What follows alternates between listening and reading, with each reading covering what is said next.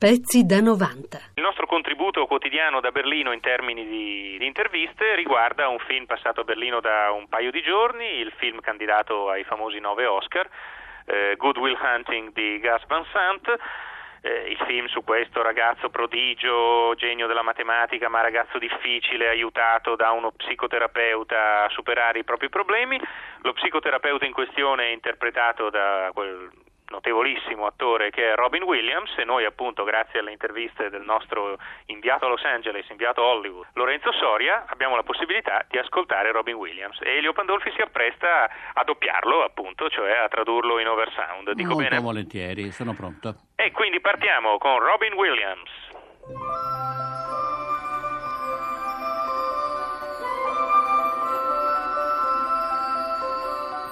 My perception was when I got the script that it was extraordinary and that I didn't know I didn't know how old they were. I just thought this it was a it was a character that had all different aspects to play. That isn't just like you said a therapist who is tough, who's damaged, who has all these different things going on. And when I met them, I went, "No, who wrote this really?" You know? La mia impressione quando ho ricevuto la sceneggiatura di Good Will Hunting è stato che si trattava di un copione incredibile. Non sapevo quanti anni avessero Ben e Matt, ma ho capito che avevano scritto personaggi complessi, profondi. Quando li ho incontrati gli ho detto, ah, sareste voi che avete scritto questo? Sono brillanti, sono stati entrambi all'università, sono stati capaci di scrivere un testo ricco di una grande quantità di informazioni. Un bel film. Sono felice di parlare con gente che l'ha visto. Almeno non devo sentire frasi del tipo mi hanno detto che non è male. E nel raccontarlo non devo andare alla cieca come Ray Charles. Ci sono molte scene che mi piacciono nel film, ma in generale mi piace che parli dei nostri disperati tentativi per esplorare tutti i lati di quel meraviglioso giocattolo che è la nostra mente. È questo che mi fa impazzire. Per me, recitare, improvvisare, è come pompare neuroni, è gioia, è gioia, ecco, come in, in, Flubber quando mi rendo conto che i bambini si divertono.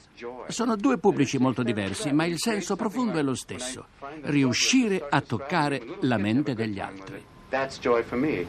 I mean, that's, so it's reaching two different types of audiences, but it's still fun, and it's still, you know, going for the same core, you know, reaching out to touch a mind.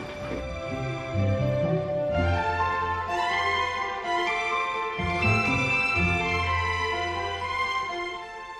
think the professor, I mean, the teacher from Goodwill Hunting, because it was, I'm not from Dead Poets Society. I mean, in this character, the therapist is a quite wonderful character, but I think Credo che i due ruoli che mi hanno segnato maggiormente siano il maestro di Good Will Hunting e il professore dell'attimo fuggente. Quel film Fu una grande esperienza, anche perché mi consentì di lavorare con Peter Weir, che è un artista molto appassionato.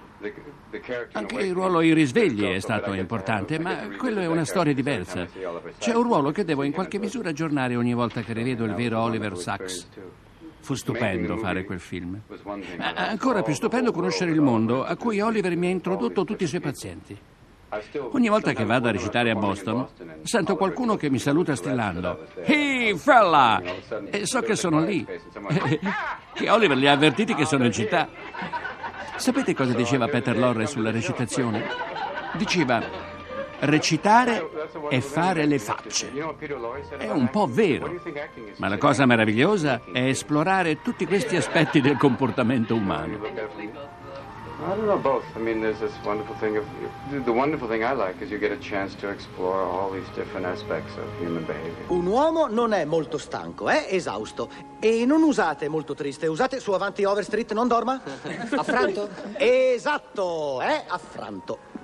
Ecco, il linguaggio si è sviluppato con uno scopo, e cioè di Forza Anderson? Allora, è un uomo o una meba?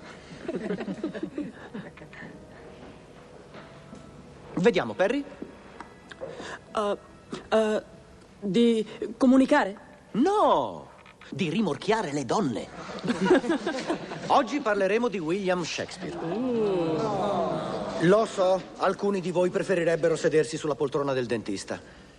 Ma noi parleremo di Shakespeare come di un tale che ha scritto cose molto interessanti. Voi avete visto Shakespeare recitato più o meno così. Oh Tito, porta il tuo amico con te. Ma chi l'ha visto fatto da Marlon Brando Sa che Shakespeare può essere diverso. Amici, romani, concittadini, prestatemi orecchio. E cercate di immaginarvi John Wayne in Macbeth che fa... Beh, che cos'è? Un coltello quello che vedo di fronte a me? Cane, signore? Uh, no, oggi no. Guardi che un cane fa bene ogni tanto? Uno può fare un pasto completo a base di cane. Si comincia con crudité di dalmata. Si continua con un bel cocker flambé e per dessert un pechinese al pepe rosa. Come stuzzicadenti usare le code. Perché sono salito quassù? Chi indovina? Per sentirsi alto. No. Grazie per aver partecipato. Sono salito sulla cattedra per ricordare a me stesso che dobbiamo sempre guardare le cose da angolazioni diverse. E il mondo appare diverso da quassù. Non vi ho convinti? Venite a vedere voi stessi. Coraggio? È proprio quando credete di sapere qualcosa che dovete guardarla da un'altra prospettiva. Anche se può sembrarvi sciocco o assurdo, ci dovete provare. Ecco, quando leggete non considerate soltanto l'autore, considerate quello che voi pensate. Pezzi da 90. Pezzi da 90.rai.it